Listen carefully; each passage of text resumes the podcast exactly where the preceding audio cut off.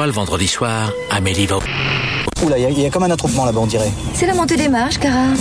Cannes, le festival, ça vous dit quelque chose? Oui, monsieur. Mon festival. Écoutez bien, mon cher, vous n'entendrez pas ça souvent. Ça, c'est plus pour monsieur critique. Je critique pas, je dis qu'il y a des heures pour tout. Vous allez en refaire? Tous les jours? Tous les jours. Madame, je n'écrirai rien sur ce film, c'est une merde. C'est pas chic ce que vous faites, c'est pas loyal. Après tout, le cinéma est une grande famille. Nous ne sommes responsables de rien, nous nous excusons d'avance, non, pardon, le cinéma, je parle beaucoup trop vite pour essayer de pallier le fait que je suis absolument explosé par ce festival, il ne reste que 4 jours et c'est tant mieux, putain, même si on passe de très bons moments et qu'on voit de très bons films, on commence surtout à être très fatigué, ça se voit d'ailleurs et ça s'entend à la voix de Marc. Marc, dis-nous quelque chose. Quelque chose. Oh là là, oui, non, c'est tout petit, hein. Salut Sophie, comment ça va ? Bon, écoute, moi, ça va. Plus je suis fatiguée, moins mes yeux se ferment. Alors là, je suis une espèce de cartoon sous speed, alors que vraiment, mon corps est en manque de sommeil, genre littéralement. Mais c'est pas grave si vous me croisez. Ah bah là, vous la verrez, c'est Coyote dans Bip Bip. Non, c'est l'inverse. Non, c'est Bip Bip dans le Coyote. Oula, je suis même pas sûr. Mais c'est Bip Bip. Elle passe comme ça, elle fait pip pip. C'est ça. Et on a la chance et la joie aujourd'hui d'accueillir Gauthier de Chaos. Comment ça va ? Écoute, ça va, mais je m'excuse d'avance pour ma voix caverneuse. Mais non, c'est tout le monde. J'ai très peu dormi cette caverneuse. Le mec emploie des beaux mots. Et je passe pas un festival où je vois des films de ouf. Alors peut-être que ça joue un peu sur mon humeur aussi. Caverneuse elle aussi. Mais on va en parler parce qu'aujourd'hui on vous parle de 2 films en compétition puisqu'on va vous parler de Red Rocket, le nouveau film de Sean Baker, réalisateur de Florida Project ou Tangerine, et Les Olympiades, nouveau film de Jacques Audiard coécrit avec Céline Sciamma et mettant en avant par exemple Noémie Merlant. Voilà, donc on a tout ça dont on a envie de vous parler. Et puis en plus, Marc nous fera un petit détour vers le passé aussi dans cette émission, puisque elle se conjugue au présent et aussi au pâté. Et du coup, il vous parlera de F for Fake qu'il a eu la joie de voir à Cannes Classiques hier, réalisé par Orson Welles. On va démarrer dans l'ordre, on va essayer de faire un truc un peu carré, on va se dire qu'on va parler d'abord de Red Rocket, donc nouveau film de Sean Baker qui était présenté hier après-midi et que nous sommes plusieurs à avoir vu, à apprécier ou à détester, on va en débattre. Petit extrait de bande-annonce, histoire de tout recontextualiser. Seriously, I just need a place to crash for a couple of days. What's the big deal? Nike? Go fuck yourself. Oh, you don't even know what I've been through. Oh. Look at my fucking face. I just was on a bus for 2 days. I had to walk here from the bus station. Why don't you stay with your mama? My mom's in a nursing home in Lamarck, a care home. I can't sleep there. Red Rocket, donc, ça raconte l'histoire de Mickey Saber qui revient dans sa ville natale du Texas après des années de carrière de pornstar à Los Angeles. Il n'y est pas vraiment le bienvenu, sans argent, sans emploi, il doit retourner vivre chez son ex-femme et sa belle-mère. Pour payer son loyer, il reprend ses petites combines, mais une rencontre va lui donner l'espoir d'un nouveau départ. Sophie, je sais que tu es une immense fan du travail de Sean Baker et que tu attendais énormément ce Red Rocket.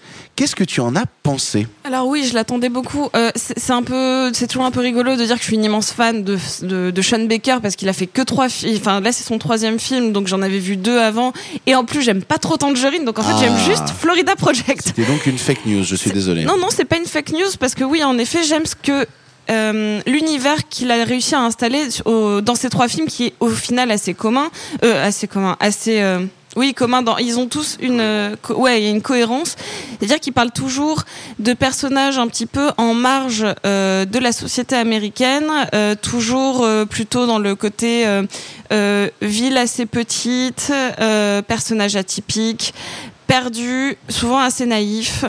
Et soit on va tendre vers de la beauté et de l'évasion, ce qui était le cas avec Florida Project, vu que ça passe par une enfant, genre ça a un côté assez envolé qui m'avait beaucoup plu. Et Tangerine, au contraire, où on va plutôt vers le bas, dans les tréfonds de la société américaine, un peu genre déboussolée et désaxée. Et là, c'est ce qu'il refait avec Red Rocket. En prenant un personnage pour moi qui est fondamentalement l'incarnation du mal, mais qui est tellement naïf et tellement bête qu'il se rend même pas compte. Et c'est-à-dire que ses ambitions personnelles, il les pense juste pour les autres. C'est-à-dire que, comme tu l'as résumé, ce mec est une ancienne pornstar qui voit, on va dire, son mini-succès qui nous... Enfin, on peut le trouver risible quand il dit « ouais... » Et j'ai quand même genre 900 followers sur Instagram parce que je suis quand même une big star, tu vois, genre je suis en mode... T'es même pas genre... Tu as une espèce de désillusion, même sur ta propre carrière, mec. Enfin, tu vois, et il y a pas mal de détails sur lesquels je vais revenir sur ce point-là. Et donc, alors qu'il revient chez sa femme, qu'il a abandonné, lui il l'a abandonné, du coup elle est tombée dans le crack, dans la prostitution, mais lui il arrive comme une fleur en mode hey, mais je suis quand même ton mari, puis on avait vécu des bons moments, genre déjà tu as envie de le brûler sur place ce mec là, et pire que juste revenir la queue entre les jambes pour dire héberge-moi, il va la tromper avec une nana qui est pas majeure parce qu'il voit en elle le possiblement renouvellement de sa carrière de pornstar en disant c'est de elle dont j'ai besoin pour pouvoir y arriver. Mais ce qui me rend encore plus triste, mais dans le bon sens du terme, c'est que cette gamine n'a même pas vraiment de rêve de son âge. C'est-à-dire qu'elle elle va se projeter via ce mec-là dans un pseudo-succès de pornstar alors qu'elle a... C'est parce qu'elle peut pas avoir d'autres rêves et que c'est mort du rêve américain globalement. Ouais, alors qu'elle est censée l'incarner encore un petit peu de par son âge, mais aussi par la DA, parce que lui, donc, il vit dans une espèce de maison comme on en voit beaucoup dans certaines. Ça se passe au Texas, mais on a presque l'impression qu'elles sont en carton, elles vont s'effondrer, elles sont très fragiles. Et elle a la même maison fragile, sauf qu'elle, on dirait qu'elle sort d'un Tim Burton. Elle est toute rose, toute presque mignonne, alors que vraiment, ils sont dans le même, plus ou moins dans le même quartier, du même milieu social, sauf que elle est encore dans ce rêve-là, de rêve de quelque chose de son âge, quelque chose qui devrait être rose, bonbon, fluffy, et pas genre... Je vais te suivre dans ta carrière de pornstar et je vais me faire sodomiser et prendre une queue dans la bouche, puisque c'est un des trucs qui revient dans le film. Et voilà. On aborde des thématiques beaucoup trop tôt de bon matin, des choses où non, mais d'accord. Mais du coup, ça m'intéresse. Là où Florida Project était tragique mais envolé, là il est juste désillusionné. C'est que il y a même plus d'envolée. Les personnages ne peuvent pas y croire. En tout cas, il dit à son spectateur. Tes personnages, ils sont déjà perdus. Et donc, ça m'a fait penser à deux films. Pour moi, le Sean Baker, Red Rocket, c'est le lauréat rencontre Uncut Gems. C'est-à-dire, ce personnage... Bah, oui, moi non, je... Non. Ah, Gauthier n'est pas d'accord, il arrivera après. Voilà, le lauréat, on touche pas à ça, quoi. C'est littéralement mon film préféré, hein, donc je... Voilà. Ah, ils vont s'entendre. Non, mais dans ce côté, et tu vas voir, c'est ce côté fin ouverte, deux personnages qui peuvent pas rester ensemble. C'est plus... Pour moi, il l'a vu et il s'en sert. Et pour Uncut Gems, c'est ce personnage qui est un loser fini, mais qui a la possibilité de réussir et qui fait toujours le pas de trop. Le pas de trop qui amène sa chute. Et deux personnages qui sont tellement aveuglés par leurs rêves en carton que la société leur a mis dans la tête que tout s'effondre. Donc en fait, pour moi, c'est plus un rapport de thématique, pas tant que... Non, bien sûr, ça sera jamais aussi bien que le lauréat, de toute manière, ça n'existera pas. Mais voilà, tu vois quand même le rapprochement. Je vois un peu. Tu cautionnes pas, mais tu comprends. Absolument. Voilà, bah tant mieux. Bah, du coup, Gauthier, je sais que tu as un... Je parlerai après, je viendrai trancher entre les deux, parce que je crois que tu as un avis radicalement opposé à celui de Sophie. Oui, et d'ailleurs, j'entends tout ce que tu as dit. Je vois très bien de quoi ça parle. Les petites villes ravagées par la crise, la désillusion par rapport au rêve américain, tout ça, j'entends parfaitement. Et le discours est assez lisible. Ok, merci Gauthier. Voilà, je vous laisse. Non, mais par contre, moi, j'ai un énorme problème avec ce film. Et d'ailleurs, c'est un truc qui s'est passé et qui se passe assez peu quand je vais au cinéma. C'est que là, j'ai une sorte de tellement non-affect par rapport au personnage principal, le Mikey, là, que je ne peux pas du tout m'intéresser à ce qu'il nous raconte. En fait, c'est quand même un type absolument con qui fait des vannes vraiment, vraiment pas drôles. Je sais pas si ça vous a fait rire, le film. Moi, je pense que c'est un faux humour. Tu sais, c'est cet humour de façade qui ne peut pas fonctionner quand tu commences à prendre à bras-le-corps le propos de fond qui est d'une tristesse absolue. Ouais, mais on a déjà vu des sujets graves traités avec beaucoup d'esprit. Je vois ce qui se passe, des choses bizarres. Il y a des gâteaux et il y a Marc qui s'est dit « Oh, j'aimerais bien un gâteau pendant que Gauthier parle. » Ils sont tout secs et un peu rassis. Ah, bah c'est super. Comme mon âme. Excuse-nous Gauthier, vas-y. Oui, donc pour reprendre, en fait, je ne peux pas m'intéresser à ce qui se passe à ce personnage. Je le trouve complètement stupide. Mais c'est pas une stupidité façon les trois corneaux, les Farelli que j'adore. C'est vraiment un truc où j'ai un problème même de regard par rapport au film. Autant Florida Project, je comprenais qui regardait le film et à travers quel prisme on voyait ce qui se passe. Là, je ne comprends pas le regard sur les personnages. Et j'ai un autre énorme problème qui est, d'un côté, il y a ce personnage complètement con, et de l'autre, il y a quand même, on peut le dire, pas mal de caricatures de personnages très stéréotypés du cinéma américain indépendant qu'on voit depuis 10 ans et qui, moi, a tendance à m'insupporter un petit peu. C'est dans la façon de parler, c'est dans les mimiques, les postures. Et je trouve que le J'entends hein, tout ce que vous allez dire hein, sur la crise, tout ça, j'acquiesce, mais là il y a un truc qui moi me rend extérieur au film dès les premières minutes. Et c'est un moment douloureux. Tu trouves pas ça intéressant ? Moi, ça m'avait fait un peu ça aussi sur American Honey, qui est dans la même vibe, qui est vraiment ce qu'on peut appeler la typologie du film Sundance. Alors, littéralement, il y a un faux rythme, il y a des personnages, il y a une construction bancale de personnages pour s'éloigner du héros ou du anti-héros, mais juste du personnage qu'on met au premier plan. J'ai pas tout compris ce que tu viens de dire, mais c'est-à-dire il est de bon matin. Non, c'est-à-dire que normalement le héros on le caractérise vraiment par ses valeurs, par tout ça, l'anti-héros justement. Enfin, je vais pas revenir sur ça. Sauf que là, ils prennent même pas le temps forcément de les caractériser par rapport à des valeurs. Là, pour moi, il y en a pas. Et juste, c'est un personnage qui pourrait être un personnage vraiment de 2 voire 3e plan, et qu'en fait via, oui, c'est vrai que je me suis lancée dans une analyse trop tôt là. Mais pour moi dans American Honey, c'était un peu pareil. C'était le personnage en soi. Il est devenu héros par défaut, en fait. Il est devenu héros par défaut, comme si de toute manière, il n'y avait même plus personne à sauver dans cette Amérique-là. Et je le prends comme ça, mais après, je peux me tromper. Hein. Enfin, moi, je vais avoir du mal à te donner tort là-dessus, parce que je suis d'accord avec toi. C'est-à-dire que Red Rocket, c'est un film qui me fascine par son côté, justement, d'une tristesse absolue et qui te montre qu'en fait, il n'y a plus rien à... Enfin, pas tant qu'il n'y a plus rien à sauver, mais c'est juste que tout le monde s'est tellement enfermé dans un système dont il ne saisit plus les codes et joue naturellement avec des trucs qui tendent quand même vers une tristesse absolue, que c'est pas qu'il n'y a plus rien à sauver, c'est juste que c'est devenu normal, c'est devenu du quotidien pour eux, ce genre de choses-là. C'est-à-dire que tu parlais justement du fait que le personnage principal, donc, de Mikey Saber, qui est joué par Simon Rex, d'ailleurs, qu'on n'avait pas vu au cinéma depuis un moment, qui s'était fait connaître au début des années 2000 en jouant dans les films Scary Movie 3. Il a carrière porno avant aussi. Oui, c'est ça, et qui a été comédien porno dans des pornos gays au début des années 90. Donc du coup, qui est extrêmement bien casté justement par Sean Baker, qui arrive à en faire un truc. J'ai cru que t'allais dire autre chose. Ah, tu veux qu'on parle de la taille de son énorme sexe ? J'ai cru que t'allais dire qu'il est extrêmement bien membré. Ah bah, ouais, on peut le dire, mais c'est pas forcément pour ça qu'on va voir le film, tu vois. Enfin, tu fais comme tu veux, mais moi personnellement, non, ça ira.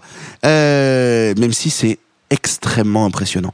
Il n'empêche que quand lui va discuter justement avec la gamine de 17 ans en se disant elle c'est une future porn star, etc. Mine de rien, les sujets sexuels sont très souvent abordés par elle en amont. C'est limite elle qui va l'amener sur le premier truc où il commence à discuter avec elle et tout. C'est la première à lui faire à moitié des clins d'œil et à lui dire ouais j'ai l'âge pour ce qu'il faut, tu vois. Et à lui à faire ah d'accord, je me retrouve moi-même dépassé par cette nouvelle génération qui est capable d'aborder des thématiques qu'avant on devait passer par 1 milliard de chemins pour aborder et que là non, eux ils sont déjà matrixés par le système les a baisés, donc du coup on peut avancer sans ça. Hier quelqu'un m'a fait la comparaison avec Mignonne. Sur le matrixage, juste sur ça, sur ce personnage qui est intéressant. Ouais, ça m'a perturbé. J'ai dormi dessus 2 heures, mais j'ai quand même réfléchi dessus pendant mon sommeil. Ah, je trouve ça intéressant. Bah oui, mais parce que ça te raconte mine de rien, justement une génération donc qui a perdu certains codes, sans forcément vouloir les juger, sans forcément vouloir faire un truc très pontifiant merdique où on pointerait du doigt ces gens-là, mais où il y a cette volonté de dire bah non, c'est ça la nouvelle normalité en fait. Vivez avec, avancez et regardez à quel point d'ailleurs le comédien Mikey Saber lui se retrouve à regarder ça et être étonné et en même temps ça le fait rêver lui, ça le fait rêver de se dire oh, on a plus besoin de se faire chier, on peut avancer comme ça et tout va très bien. Puis qui plus est, je parlais du fait, on en parlait hors micro, c'est vraiment pas du spoil hein, mais il y a une scène musicale dans le film que je trouve très belle, que je trouve très tendre, où la réalisation de Sean Baker en plus est assez maligne, la caméra recule, revient, il y a quelque chose que j'aime beaucoup et qui te raconte en fait que c'est pas des gens qui ont pas de talent, c'est pas des gens qui pourraient pas faire autre chose, c'est des gens qui pourraient avoir un autre quotidien s'ils étaient tombés sur les bonnes personnes à un moment ou à un moment donné, et qui là n'est pas le cas en fait. C'est-à-dire, elle serait tombée sur un impresario qui lui aurait dit hey, je vais t'emmener dans le monde de la musique, etc. Elle aurait pu percer dans ce monde de la musique, mais là elle est tombée sur le mec qui veut lui faire des gangbangs. Et elle s'est dit, trop cool, je vais être une star aussi. C'est sur ce point-là que je suis pas d'accord avec toi, mais c'est intéressant, hein, mais je suis pas d'accord parce que c'est encore plus triste selon moi, puisque c'est elle qui va chercher ça.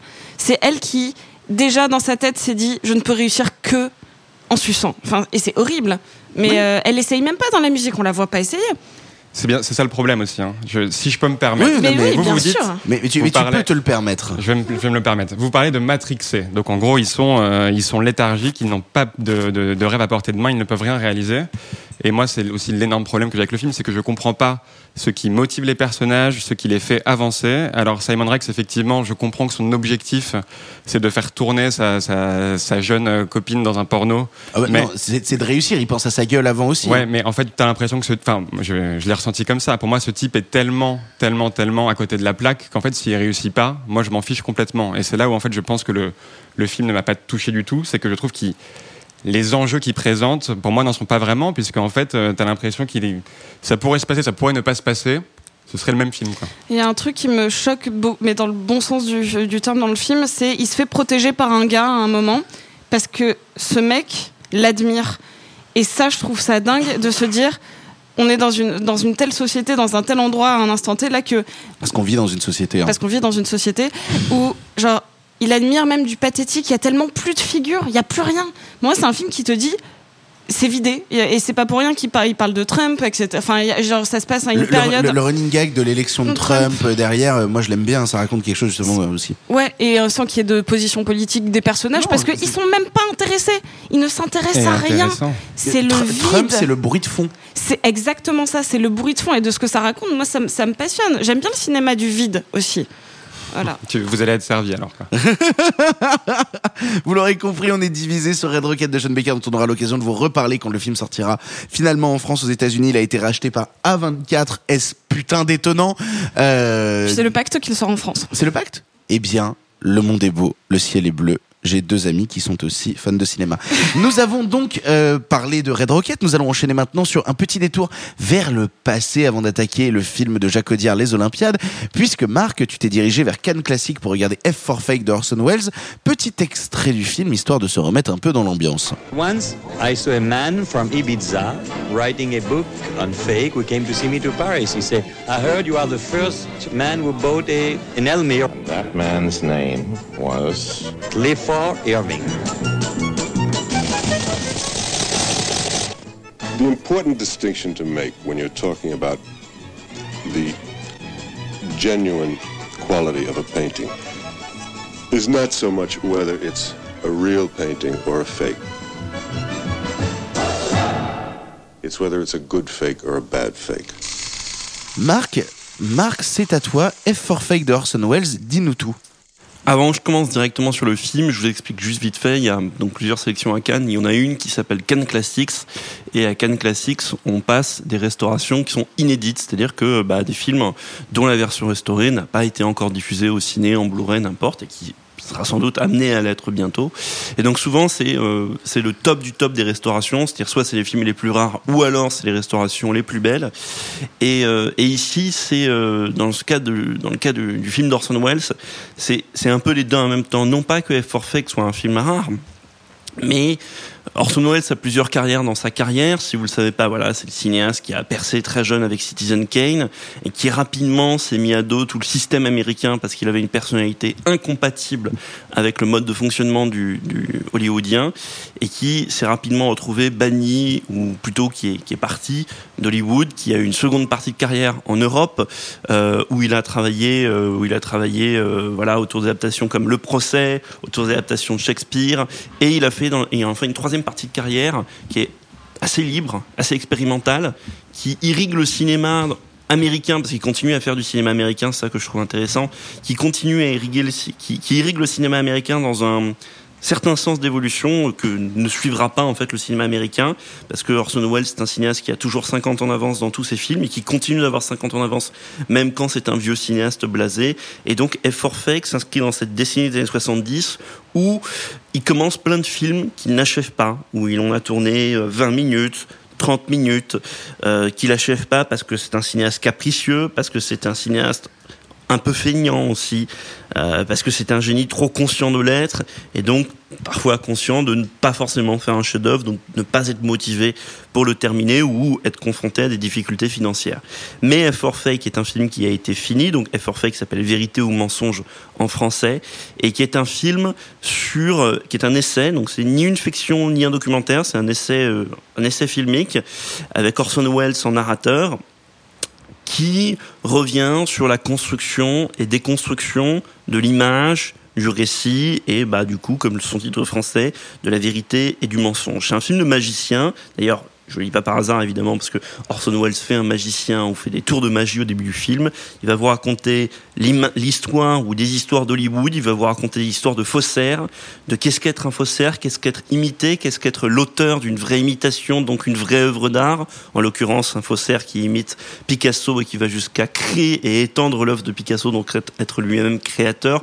Bref, vous parlez donc, d'un côté de folie créatrice, de l'autre côté d'illégitimité créatrice. Bref, c'est un film qui, à l'heure où justement toutes ces réflexions sur l'image, elles ont explosé depuis, je vais dire des banalités, mais depuis 20 ans maintenant qu'il y a cet accès à l'image explosé avec Internet et tout, puis on pourrait parler des fake news et tout, c'est un film qui a un puissant fond de réflexion sur l'image encore aujourd'hui. Et le film a été fait il y a 50 ans. Aujourd'hui, j'ai presque envie de dire qu'il est à l'heure de 2021. Donc voyez-le absolument, je pense qu'il va être amené à ressortir en Blu-ray ou au cinéma d'une manière ou d'une autre. Et c'est un film qui, à part ça, a une forme aussi qui est absolument détonnante. Ça a été un énorme échec aux États-Unis à sa sortie. En fait, Orson Welles comptait beaucoup sur ce film pour un peu se racheter et peut-être essayer une dernière partie de carrière aux États-Unis qu'il ne fera pas, parce que le film a été boudé, tout le monde lui a tourné le dos, même tous les gens qui trouvaient qu'Orson Welles était un génie, néanmoins ne le soutenaient pas assez. Et donc, ce qui se passait, c'est qu'aux États-Unis, à la même époque, il y avait le nouvel Hollywood, et que malgré tout ce qu'on pense du nouvel Hollywood, qui est en effet une période assez formidable du cinéma américain, reste une forme de changement dans la continuité, parce que énormément de révolutions de Nouvelle Hollywood, mais elles poursuivent à peu près l'image qu'on a du cinéma américain, alors que Orson Welles, il fait autre chose, il est dans une autre galaxie, pourtant il fait quand même du cinéma américain. Bref, c'est un film absolument merveilleux, je vous invite vraiment à le voir, et si vous l'avez déjà vu, ou si vous voulez le revoir, ou si vous voulez poursuivre cette expérience-là, vous pouvez voir entre guillemets son fameux pseudo-ultime film qui appartient à la même décennie, mais qui a été achevé lui aussi quasiment 50 ans après, qui est The Other Side of the Wind, de l'autre côté du vent. Ah, qui est sur Netflix. Voilà, qu'il avait pour le coup pas achevé à cette époque-là. Il l'avait quasiment intégralement tourné, mais jamais monté. Et le film, après maints et maints retournements et rebondissements, a finalement été monté et est sorti sur Netflix en 2018, si je ne dis pas de bêtises. Donc, et en plus, dans le Revue et Corrigé numéro 1, il y a un numéro 1, et B. Il y a un petit dossier là-dessus sur Orson et sur l'histoire de ce film-là. Bref, voyez F for Fake, c'est littéralement délirant et ça va vous donner le vertige. Et dernière chose, dans la salle, ça m'a fait très plaisir, il y avait énormément de jeunes, parce que Cannes Classiques travaille beaucoup avec les lycées, les trucs comme ça. Donc il y avait énormément de jeunes, moi qui ont l'air d'avoir vraiment adoré le film, et en tout cas de ce que j'en ai cru comprendre à la sortie de la salle. Et donc moi j'étais absolument content de voir des gamins qui ont 15, 16, 17 ans être confrontés à cette réflexion sur l'image, eux qui sont tous sur, je vais dire des conneries, mais eux qui sont tous sur Insta, Snap, TikTok, etc. Bref, F for Fake, vérité ou mensonge, 73, ça a toujours 50 ans d'avance.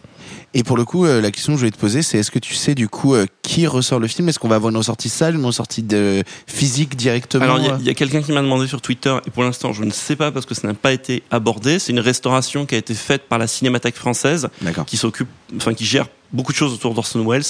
Donc ensuite, la Cinémathèque française et les autres ayant droit du film trouveront, et peut-être là à Cannes d'ailleurs en fait, où ont déjà trouvé, ça j'en sais rien, un distributeur ou un éditeur, tu vois, un éditeur vidéo, j'en sais rien, Carlotta Films ou un truc comme ça, qui ensuite ressortira le film. Mais pour l'instant je ne sais pas, je vais mener mon enquête, et si j'en sais plus je vous le dirai.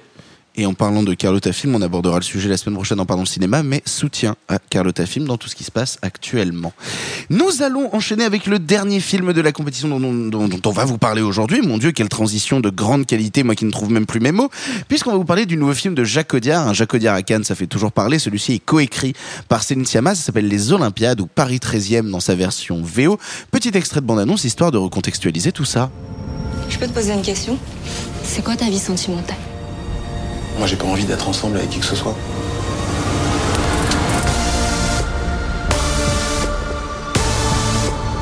Pourquoi vous êtes parti alors ? Pour m'installer à Paris.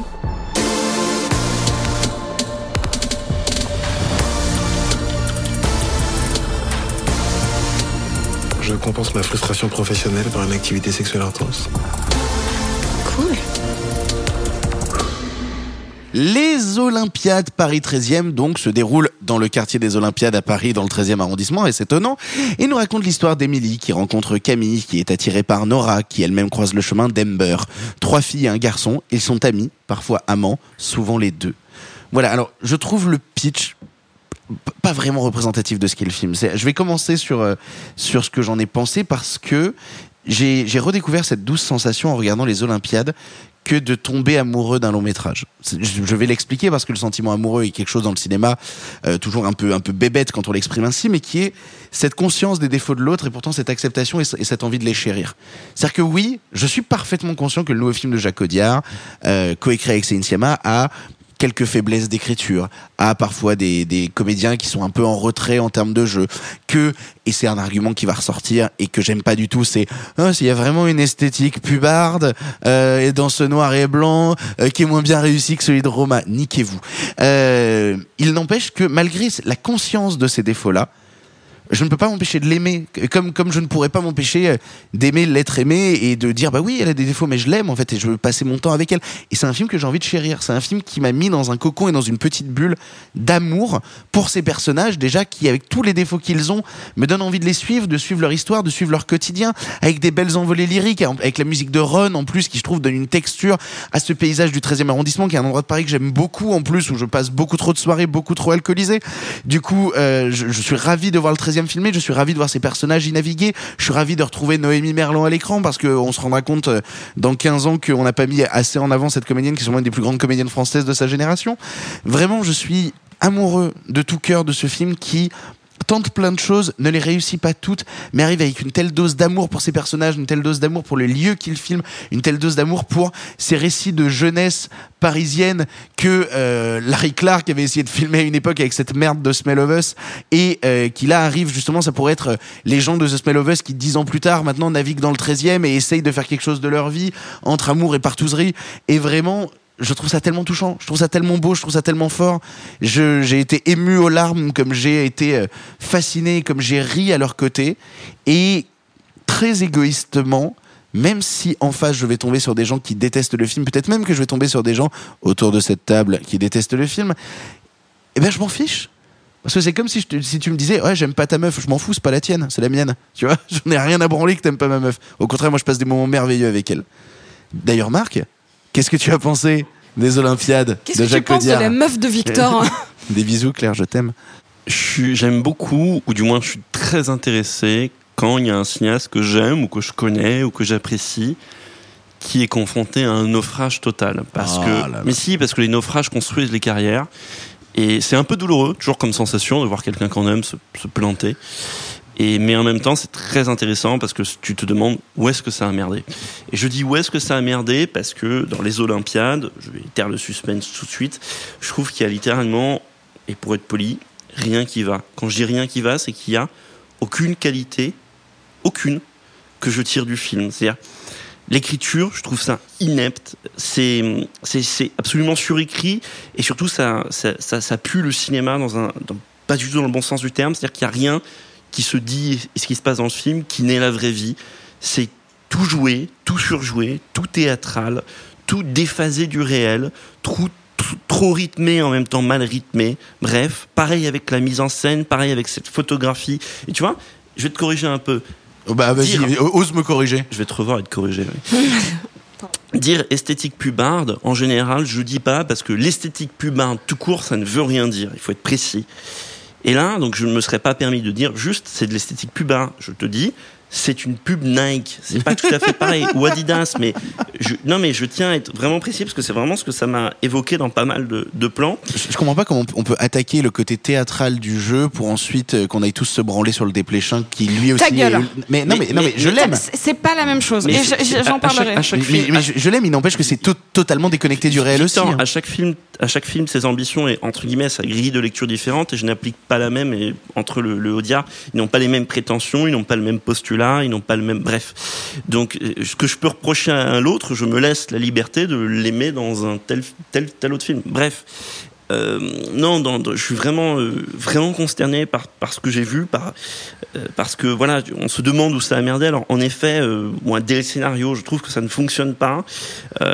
Au début, je voulais bien être saisi ou intéressé par le côté filmage de quartier, parce qu'un peu plus tôt dans l'année, on a eu aussi un beau film qui filme un quartier, bon, en l'occurrence, hein, une barre d'immeuble, mais quand on parlait de Gagarine et qu'il y aurait un jour un super truc à faire autour de architecture et cinéma français, ou plutôt comment le cinéma français a filmé ces grandes barres de béton depuis les années 70. Il y a un peu de ça au début des Olympiades, mais en fait très vite, à part quelques plans qui viennent un peu pour ponctuer le montage ça et là dans le film, je trouve pas que le quartier vit beaucoup en fait dans les Olympiades, surtout quand la seconde histoire arrive, je trouve qu'il devient carrément inexistant. Et c'est destin de... Ouais, vas-y, Gauthier. Non, je crois que c'est parce que, à la base, l'intention était de le filmer, mais que les conditions sanitaires ont fait que finalement, ils ne voulaient pas avoir des gens masqués de partout. Donc, le film s'est vachement resserré autour des appartements. Je crois avoir lu ça ce matin. Et puis, je crois qu'à la base aussi, ça vient quand même de romans graphiques américains qui ne sont pas situés dans le 13e et qui ont transposé justement... Alors, dans ce cas, pourquoi ça s'appelle Olympiade? Ça, c'est pas mon problème, mais ça s'appelle les Olympiades. Surtout qu'au début, ils te vendent un film de quartier. C'est littéralement le premier plan du film, qui est pour le coup assez joli plan, pas aérien, mais pris de haut sur le quartier, etc. Donc là, j'étais en mode pourquoi pas, même si je trouvais déjà le noir et blanc assez bizarre dans sa texture, et que je n'aime pas du tout le noir et blanc du film. Oh, ça, je le trouve magnifique. Et donc voilà, je ne trouve aucune qualité dans le film, je ne trouve aucun personnage intéressant. J'ai rarement vu des personnages aussi, de un, désintéressants, et de deux, à ce point-là, antipathique, mais alors si, j'adore les personnages antipathiques, mais quand on va provoquer quelque chose et qu'on provoque le rejet et qu'on a envie de mépriser ces personnages, là c'est quand même des personnages qu'on est, j'imagine, un minimum censé aimer parce qu'on va partager leur aventure sentimentale ou sexuelle, et je les trouve fondamentalement bêtes. Le premier couple du film, mais qui se comporte comme ça dans la vraie vie? J'ai envie de dire, même dans une relation dysfonctionnelle ou toxique, les gens se parlent pas comme ça. Là, c'est lunaire, quoi. On n'est pas dans la vraie vie. Et après, je ne dis pas que tous les films doivent être la vraie vie, mais là, on a un postulat qui est un minimum réel. On a une dimension qui doit un minimum évoquer des choses vécues. Et j'ai l'impression de voir c'est un film de vieux, en fait. Et je terminerai sur à un moment cette vision des réseaux sociaux, et plus que les réseaux sociaux, des applis de rencontre. Il y a un passage où on parle des applis de rencontre, où il y a un des deux personnages, il y a un des personnages principaux qui est plutôt jeune, hein, je sais pas quel âge il a, 27, 28, là, le mec qui passe la Greg. Ouais, à peu près 25. Il a moins de 30. Ouais, il a moins de 30. Et qui a vraiment le regard le plus vieux con du monde, qui découvre, qui sait pas ce que c'est une app, qui découvre l'app de rencontre. Puis je suis...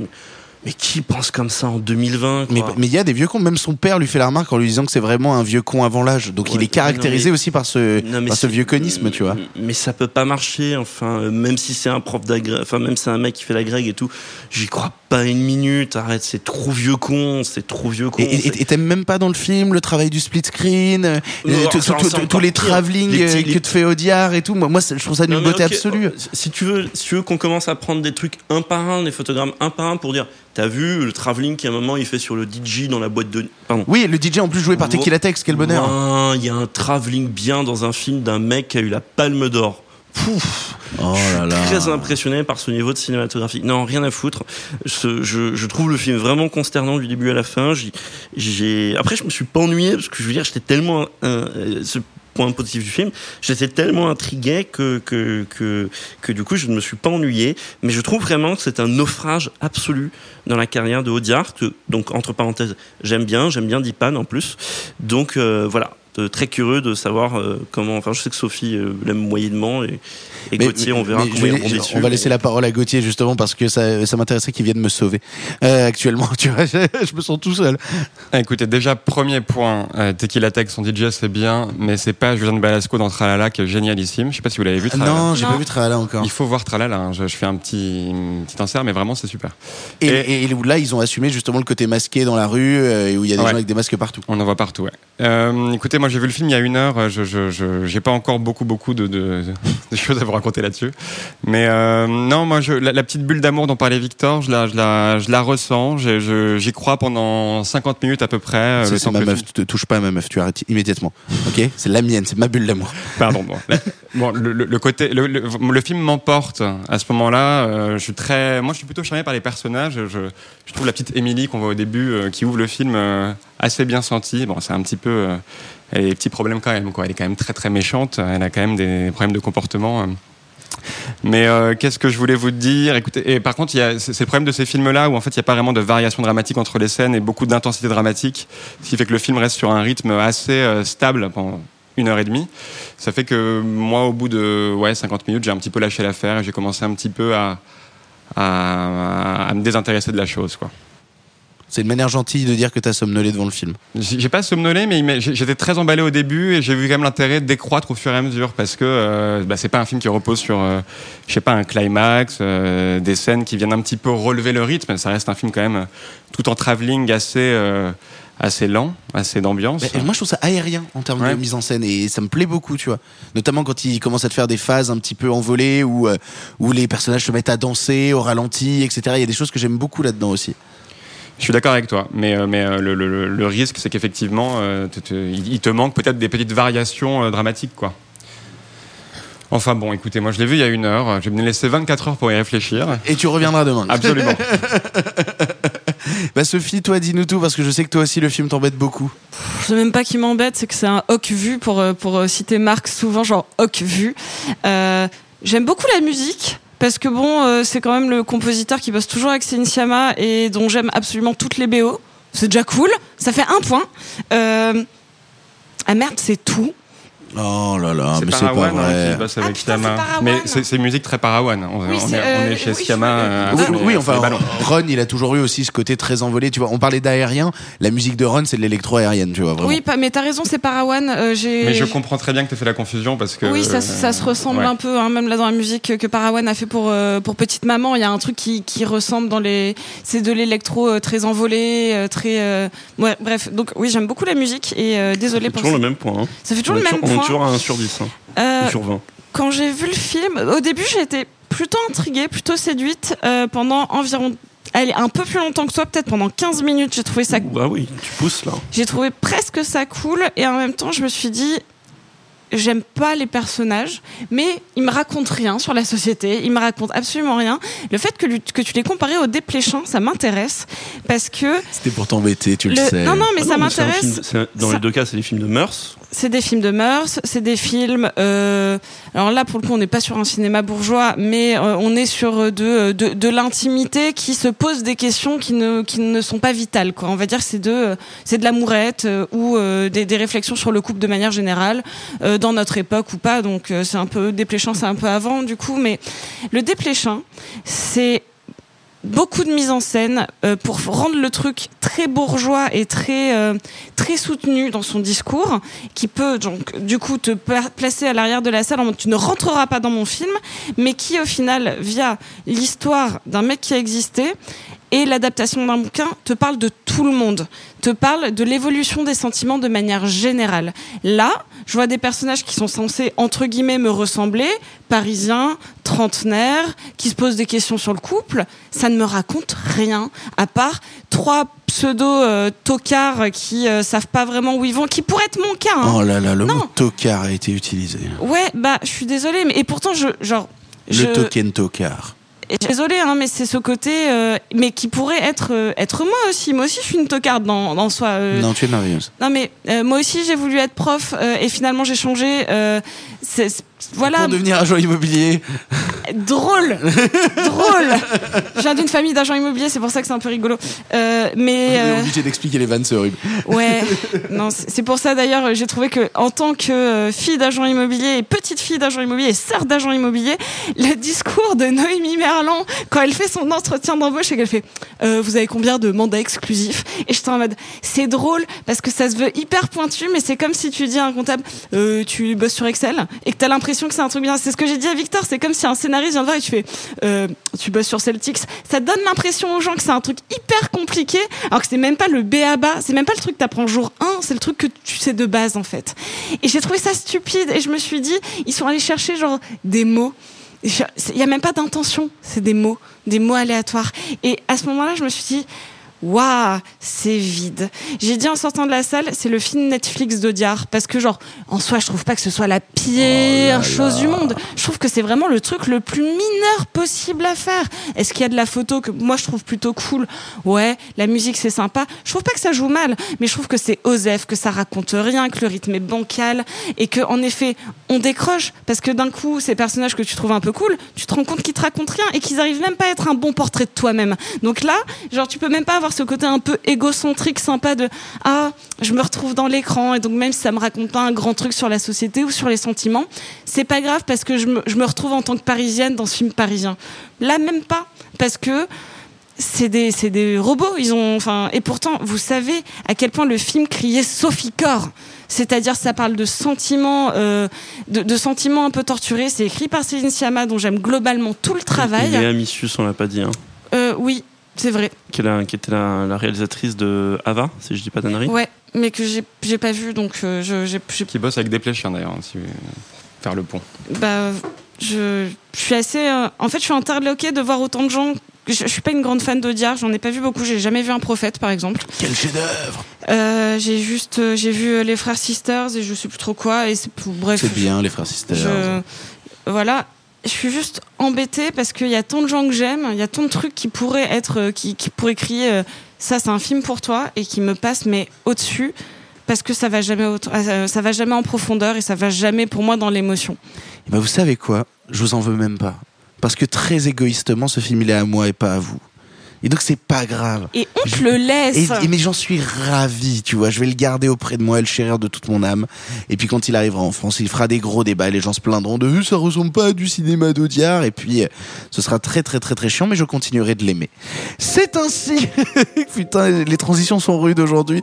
C'est ainsi que se termine cette pastille jour 10 de Cannes. On commence à être particulièrement sur les rotules, mais on va y arriver. On sera là avec vous jusqu'au bout pour parler de ce festival. Pardon, le festival.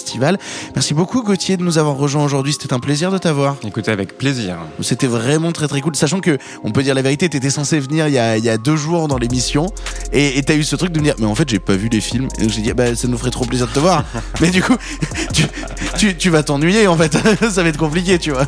Non mais j'ai eu un Cannes plein d'imprévus où en fait j'ai jamais eu le programme à l'avant de ce que j'allais voir, donc forcément c'était compliqué. Ah putain ouais l'enfer. Ça, c'est le vrai Cannes normalement. Ah mais c'est le vrai Cannes, mais quand t'as des déjeuners, des interviews, des machins, c'est impossible à caler quoi. Ouais. Vraiment, quel homme prisé. Non mais je vous assure, je me suis embrouillé avec tout le monde. Enfin, c'était... Ah mais ce qui est assez hallucinant, c'est que je trouve que justement avec le nouveau système, c'est mon Cannes le plus organisé, donc du coup qui manque de spontanéité, mais c'est mon Cannes le plus carré de l'histoire de tous les Cannes. Tu vois. Toi, t'as eu des entrées pour toutes les séances. Moi, il y a des séances où moi j'ai poireauté pendant jusqu'à 2 heures avant le début de la séance. Quoi. Donc, sérieux ? Ouais.